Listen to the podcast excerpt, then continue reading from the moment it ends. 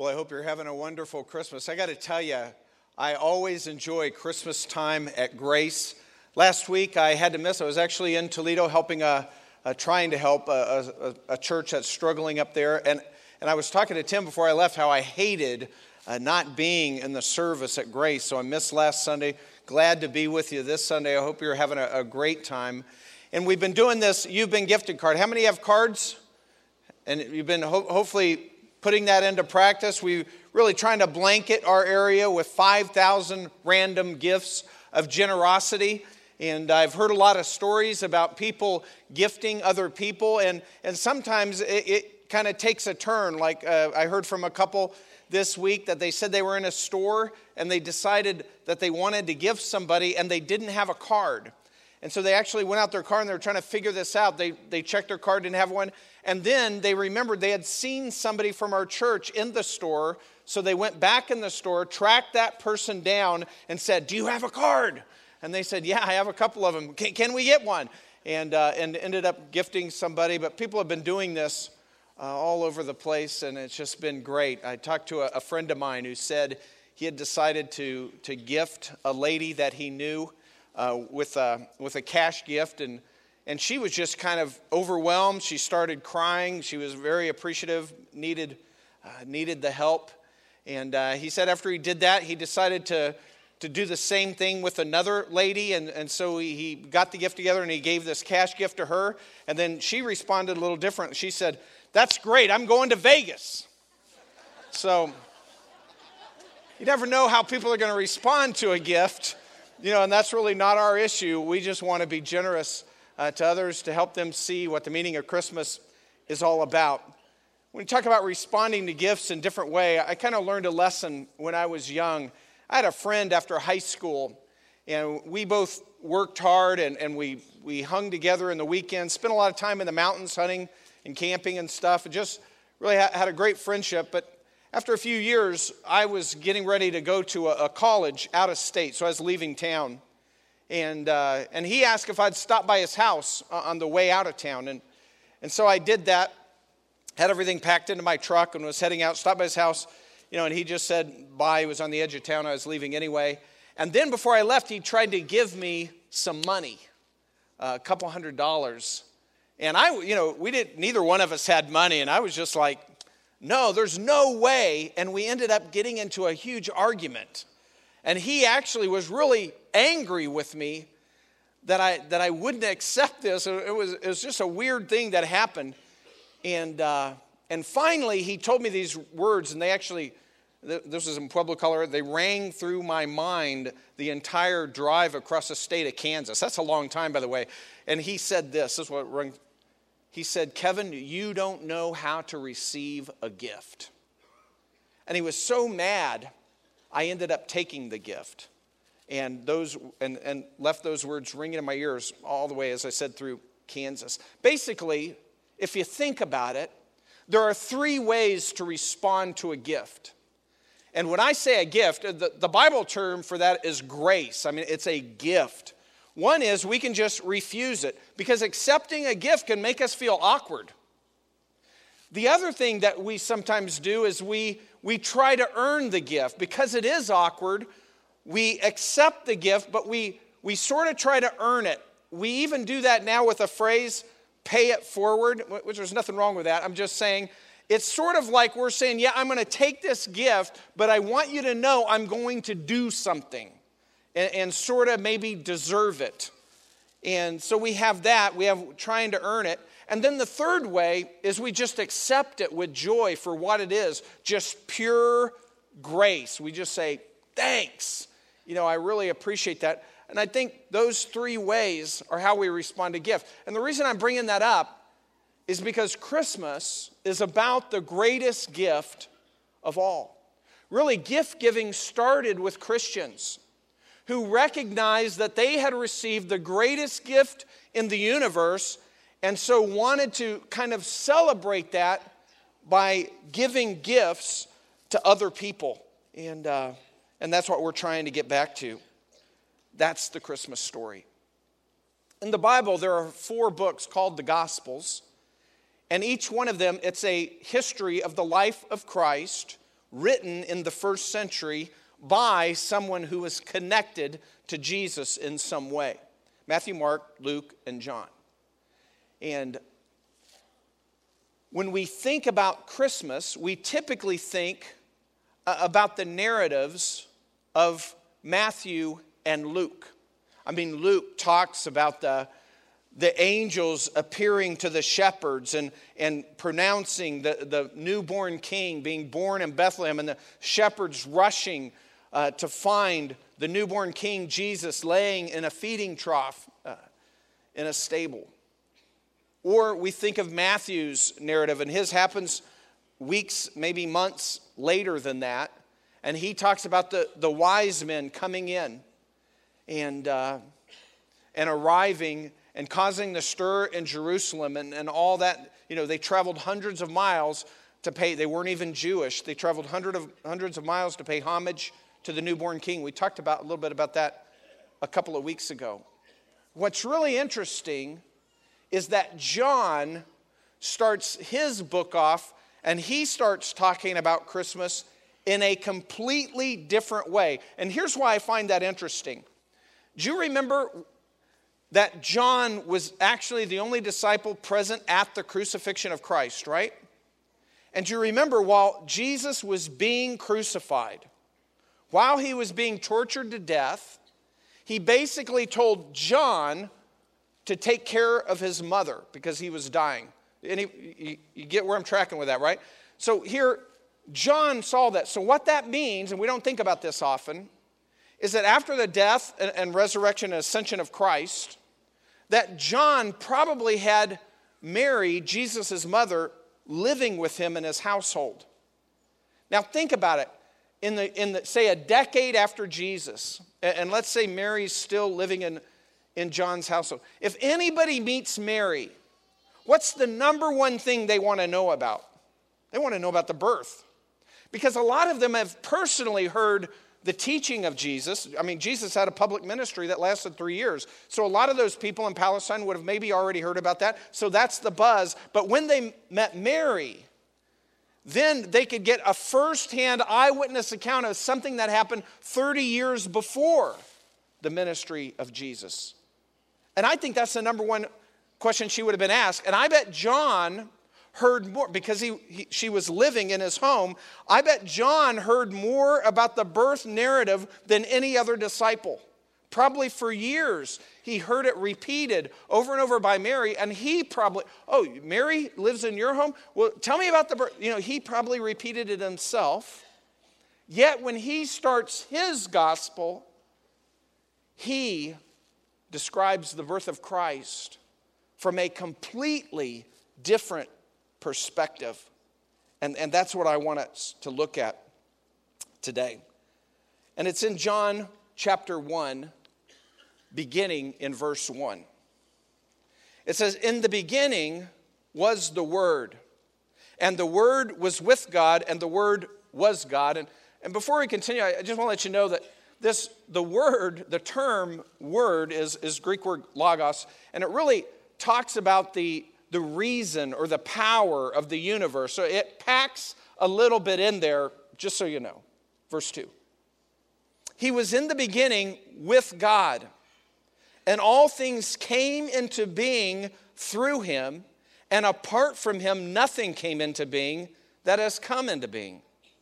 In him was life and the life was the light of men.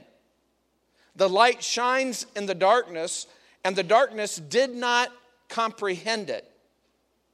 There came a man sent from God whose name was John. Now, here's John, the disciple who wrote this book, talking about John the Baptist. As a matter of fact, every time you read John in the book of John, it's always about the other John. But anyway, there came a man sent from God whose name was John.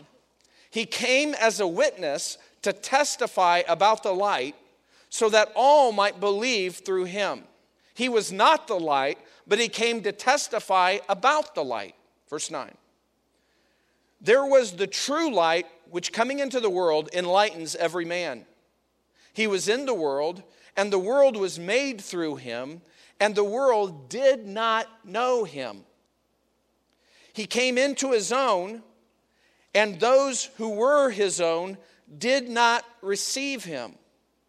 But as many as received him, to them he gave the right to become children of God, even to those who believe in his name, who were born not of blood, nor of the will of the flesh, nor of the will of man, but of God. What, he's saying is, not a, another physical birth, but yet a, it's a spiritual birth. Verse 14. And the Word became flesh and dwelt among us, and we saw his glory, glory as of the only begotten from the Father, full of grace and truth. Now, I got to tell you, when John wrote these words, it blew everyone's mind.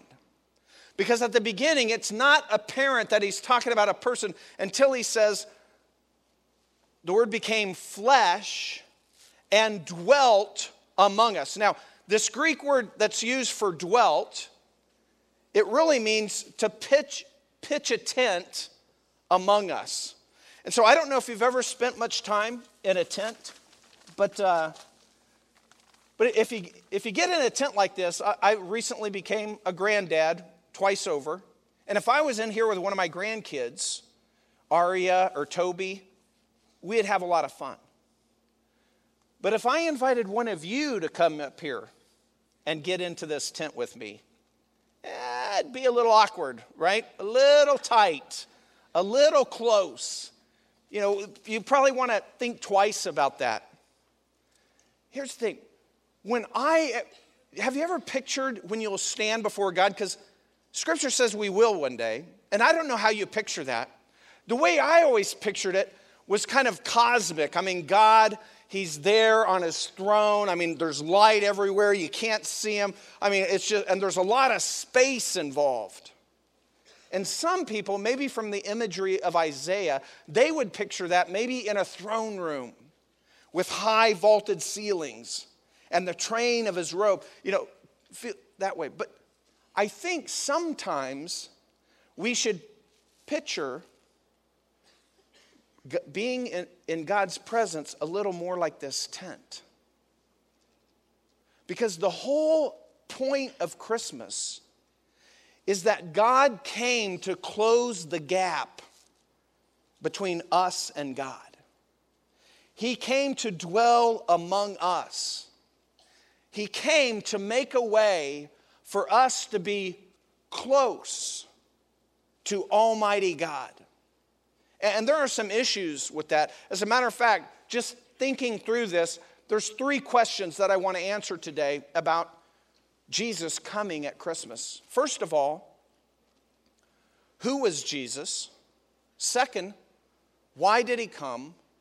And third, how do we receive him? Because that's what John's saying to as many as received him? Well, first of all, who is Jesus? Jesus is the most famous person that ever lived in history. Jesus was the most influential human being that ever lived. As a matter of fact, our calendar is split by the birth of Jesus. You can't get away, he's inescapable in that way. And here we have John describing Jesus. And he's basically saying Jesus is God. He's, he's describing a, a biblical truth that we find all through Scripture from Genesis to Revelation that God exists eternally, one God in three persons Father, Son, Holy Spirit. So God exists eternally as one God in community. Kind of hard for us to wrap our minds around. And he's telling us, he, he says, Jesus is God. He's saying Jesus is the originator of life. He's saying Jesus is the light of the world. He's saying Jesus is the only begotten of God. He's saying that all that's just in the first 14 verses that I read. That's what he's telling us. What's shocking about it is Jesus is creator and he created everything that we see. That's what John just told us. But when he came into the world to, to pitch his tent with us, We didn't recognize him. The world did not recognize him. And even when he came to his own, his special chosen people, the Jewish people, they rejected him too. We all rejected our Creator. And you have to wonder how could that even be? How could it be that the creation wouldn't recognize his creator? Wouldn't that be hardwired into us? And the answer is no, not necessarily. Because when God created us, he gave us a special gift called free will. And now, free will is an interesting thing because it's because of this gift of free will that we see all the problems we see in the world. There's evil in the world. People do wrong things. They rebel against God, do bad stuff. That's why, because of free will. But God says it's worth the risk because giving free will allows us to truly experience goodness and right and virtue and joy that you could not experience if you didn't have free will. If we were just robots pre programmed to do something, we could not experience any of those positive things that God wants for us. And so that brings us to the next question is why did he come? Well, he came, he had to come because the world was such a mess. It was a mess in John's day. Think about it. John, who's writing this, one of the 12 disciples, he's writing this. He's the one disciple we know was there watching Jesus Christ be tortured to death. And it didn't end there. A couple of decades later, he, he knows, he, he sees Rome come in and wage war. They burn down the temple, the Jewish temple. They slaughter one million Jewish people, John's brothers and sisters. They, the, history tells us that the Roman slave market at that time was over flooded with hundreds of thousands of Jewish slaves. He, he saw all that. He knew that Peter and Paul had been martyred by Nero in Rome, killed for their faith. As a matter of fact, I don't know how much of this he knew or not, but he was the last living disciple. All the other disciples were killed for their faith before he, before he died. And through all that, John never lost his faith. As a matter of fact, it may be because he experienced all that. That's why he started the Gospel of John the way that he did. The world was a mess then, and the world's a mess today. You know how it is when you talk to people about God? One of the things people say is they, they look around kind of like armchair philosophers and they'll say, well, well, you say God exists, but look at, look at the world, look at all the evil, look at the mess out there. And, and I get that. But they stop short. They need to keep looking. Because if, they, and Tim actually talked about this some last Sunday. The world's a mess. It's being fixed. It's just we're not to the end of the story yet. We're, we're in the middle of the story, but that's another topic. But they look around, they see the world's in it, and they kind of judge God. But they don't look around all the way. They don't do a 360 because if they did, eventually it would come back to them. And they would look at themselves, they would look at themselves and realize, hey, I'm part of this problem. I have sin. You see, armchair philosophers think God should deal with all that evil stuff out there, but God shouldn't deal with all the evil stuff in here because that would mean God would have to deal with me. You see, it's a limited view. God's telling us that the world's a mess because we're a mess, because we've all sinned against God. It's funny because when you talk to people a lot about God, some, some people get that real easy and some people struggle with that. And if you're struggling with that, I would just point out, you know, God gave us uh, the simplest thing is the Ten Commandments. He, he just said, Here's my standard of righteousness. Here are 10 things that you should obey. I mean, if you could just review a couple of those never lie, never lust, never take anything that doesn't belong to you, never want what somebody else has. Keep God first in your life. Honor your parents. I mean, every day. He's saying all this, and, it doesn't take long for us to look at that. If we're honest with ourselves, we realize we've all failed here. We've all blown it. We're all a mess. We all have evil in our heart because that's what rebellion against God is. God's righteous, His standard is righteous. When we don't live up to that, we're being selfish, we're doing wrong things, we're rebelling against God. That's evil. Call it for what it is. So, why'd He come? Because the world's in a mess. And then that kind of brings us to the last point. How do we how do we receive him? But you see the problem with receiving him is that we're sin stained. If you use the analogy being close with God, if we climbed into a tent with God, our sin would make that extremely awkward because he's holy and righteous. We would just burn up looking at his, his righteousness. You know, this is a problem. We're all sin stained, and, and we don't realize it. A couple weeks ago, uh, I was changing my alternator on my truck. It actually went relatively smoothly, and I got all that in. It was an easy one, and after I was done, you know, and guys, you'll relate to this. You know, my my and maybe some of you ladies, my hands were just covered with grime. And so I go in and I wash my hands and I'm washing and washing and I finally get them clean, which takes a while. You know what I'm talking about. And then I think, wow, my hands are clean. I'm back to normal. And then before I leave, somehow I catch a glimpse of the back of my arm. I know this happened to some of you guys, right? And you realize the back of your arm that you couldn't see while you were washing is filthy, like there's a big old grease streak all down my arm. And I realize I'm not even close to being clean. That's how it's going to be when we're in God's presence. We might feel that we have done pretty good and that we're pretty clean when it comes to sin in our life. And of course, we'll throw out the I'm not perfect, but we mean but pretty close. We, we do that. But if we were in God's presence, we would see every stain, everything. I mean, God knows everything about us.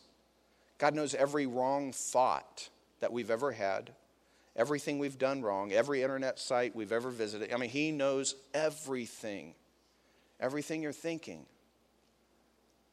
And it's sin if it's wrong. And we're, we're all infected. We've all got a problem. So it brings us to that last question, as I was saying.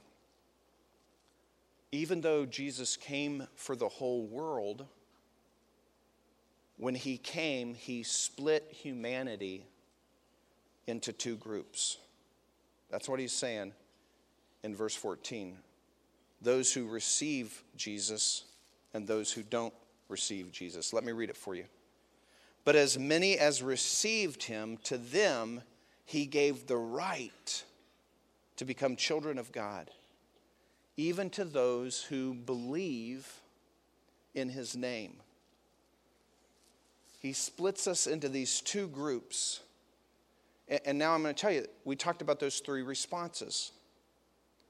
So we can, one response when we're presented with grace or a gift is we can reject it. God's given us free will and allows us to do that. One way is in the face of the gift, because it makes us feel so awkward, we try to earn it by giving something back, by doing something, by paying it forward, so we feel less awkward about accepting the gift. But if we do that, if we try to pay back, we're not really experiencing true, true grace, the gift for what it is. And then the third response is that we accept it for the grace that it is with joy. Now, if you refuse it, or if you try to earn it, you're not really receiving Jesus. The only way we receive Jesus is through belief and that belief is faith in what Jesus did at Calvary was everything I needed to be right with God. So I place my belief or my faith or my trust in Jesus, who he is, and what he did for me. And that's how you receive Jesus. And so here's what I'm telling us. By the way, I know when I'm say, up here saying the coming of Jesus divides everybody into two groups, I know there's pushback on that. I know some of you are thinking, oh, two groups. This is what I hate about coming to church. This is what I don't like about Christianity. It's so exclusive. I mean, just two groups. And I'm telling you, there's no third group. And that just ticks people off. I, I get that. But listen to me. Every religion in the world tries to deal with the obvious problem that we all have. Every religion in the world that believes there's a God realizes that we don't measure up to God. And so all religions of the world are just ways for us to somehow measure ourselves up to God. And, and although those are different ways among different religions. Christianity is completely different from that. Christianity is saying, oh, no, no, no, there's nothing you can do to make yourself so good as to be okay with God. God has come all the way down to you to offer you a gift of grace because you can't do anything to make yourself right before Him. And people sometimes they, they hate that. They say, that's so narrow minded. Think of it this way what, what, if you went, what if you weren't feeling well, you knew something was wrong, and you went to a doctor, and the doctor said to you, Well, not that serious. If you, if you start eating a little better and you exercise, you'll be okay and you did that and it didn't seem like you were completely better yet. So you went to let's say you went to four doctors but they all told you the same thing. Eat a little better exercise and you'll be okay. And let's say you still weren't feeling that great so you went to a fifth doctor and the fifth doctor says oh oh no. That's the wrong diagnosis. Actually you're in trouble. You're terminal. You need radical intervention. Uh, you you exercise and you eat a little bit better, you're going to be dead in six months. You need radical intervention right now. Now, would you respond to that doctor by saying this? Oh, that's so narrow minded. That's, that's so closed thinking. No, you'd respond this way. You'd say, Well, I don't know if you're right or, or wrong. You might be right, doctor, or you may, might be wrong, but I need to find out because apparently my life may depend on it. That's what we're saying. That's what God's telling us. We're worse than we think. We need radical intervention. We need outside help. We are helpless to save ourselves. I don't know how many of you have ever been in kind of a helpless situation? I remember when I was a teenager in high school, I used to drive with a different buddy of mine up into the mountains, and I had an old four wheel drive International Scout. And, and so we'd go up and kind of just have fun. And, and, I went up west to Buena Vista, one of my favorite places, just a, a dirt road through the mountains called Cottonwood Pass. Some ghost towns up there, just had a blast.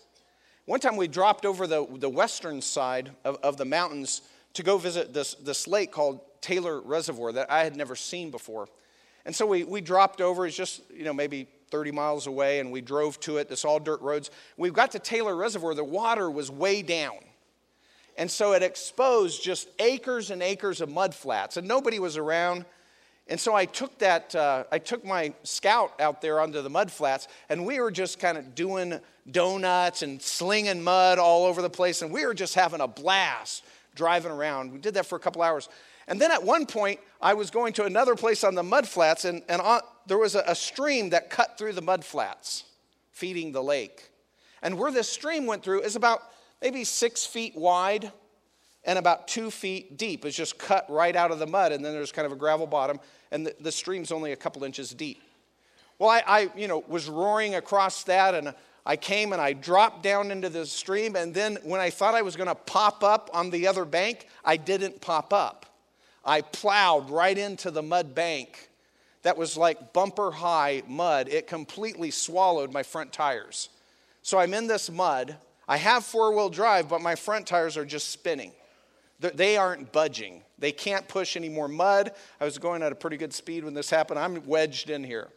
And my back tires, they're spinning, but they're in the stream. And even though it's only a couple inches of water, the water is washing the gravel away from my tires, and my vehicle is just kind of sitting down like this. And I'm be- quickly becoming something called high centered, meaning, uh, anyway, anyway, so I'm becoming high centered, and I need help. And I realize there is nothing I can do. I can't go back. I can't go forward. I can't go sideways. It was kind of comical because I actually had a canoe strapped to the top of my vehicle. If I could just flipped it, I could have floated out, you know, but n- nothing. I was just stuck. And, and almost nobody was around. And, and dad had always taught my brothers and I to be self reliant and independent and not need anybody. And I'm sitting there just embarrassed. I mean, I'm stuck. There is nothing I can do. And I don't think anybody can help me either. Because for somebody to help me, they have to come onto the mud flats and start trying to tug out this wedged in vehicle. And the same thing's going to happen to them. They're just going to sink down. And then finally, uh, a guy uh, was in a Jeep, and between the two of us, we had an, uh, enough log chains that we could chain together and some rope to make this really long line to where he could pull us out from where he was on solid gravel, which was about 50 yards away.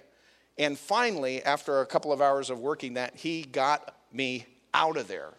But my point is this sometimes we have to admit, as independent as we think we are, that we need outside help. That's what Christmas is all about. We can't do it ourselves. God had to come and dwell among us, his creation and show us a way, and it gets way darker than that. He had to actually give up his life in payment of our sins. But in doing that, he made a way that we could receive forgiveness, grace, a gift. And we can be close to God. And the deal is this at the end of our lives, we're all going to be in God's presence. And you can picture it this way we're either going to go into the tent of God's presence with Jesus or without Jesus. And if we go in there in God's presence without Jesus, we will experience terror. That's what Scripture is telling us. And if we go in there into God's presence with Jesus, having received Him through belief, we will experience forgiveness and love and joy. God saying there's one way. You either accept my son, you receive him through belief, or you reject him. There's no third group. And so here's my question for you Have you come to a place in your life where you've received Jesus by placing your belief or your faith or your trust in him and in him alone? And if you haven't received Jesus,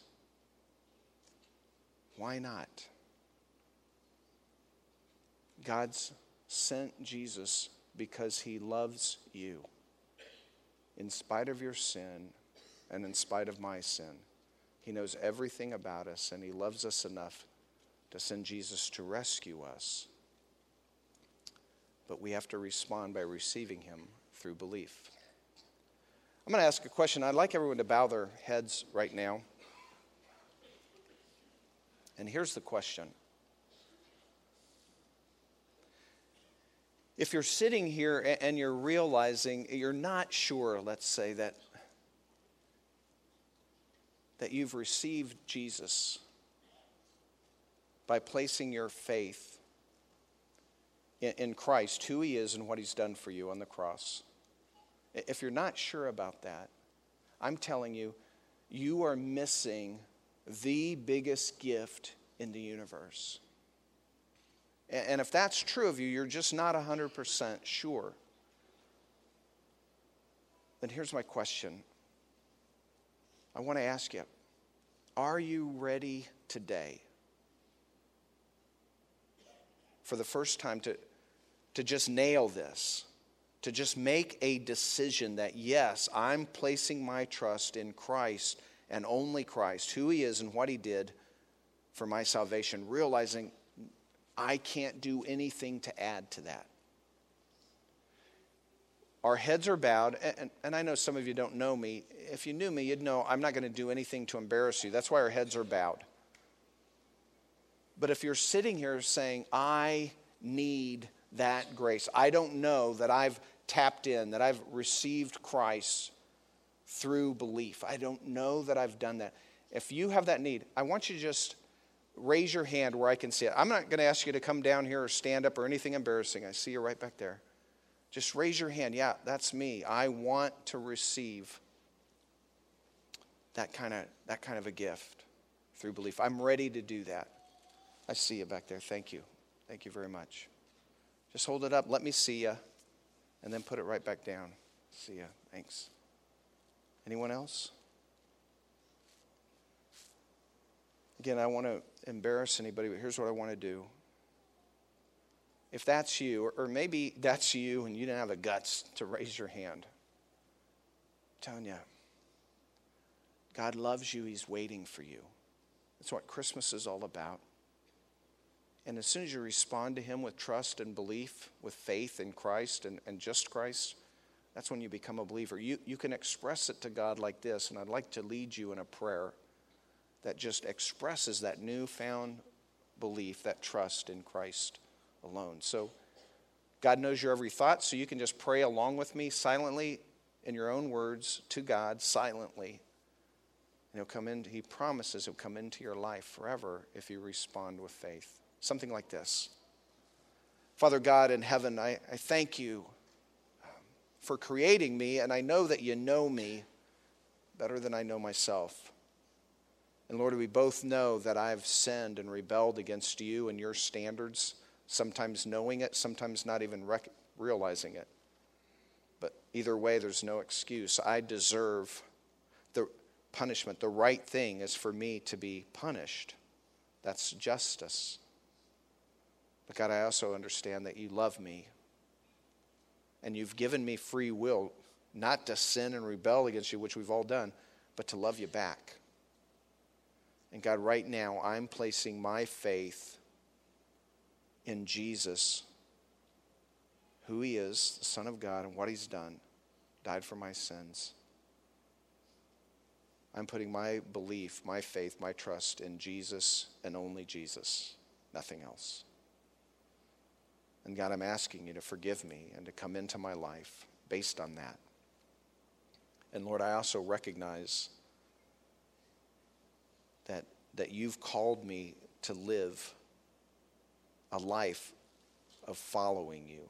God, help me to do that. Come in and change my life. Help me reorient my life towards you. Lord, thank you for saving me. In Christ's name, amen.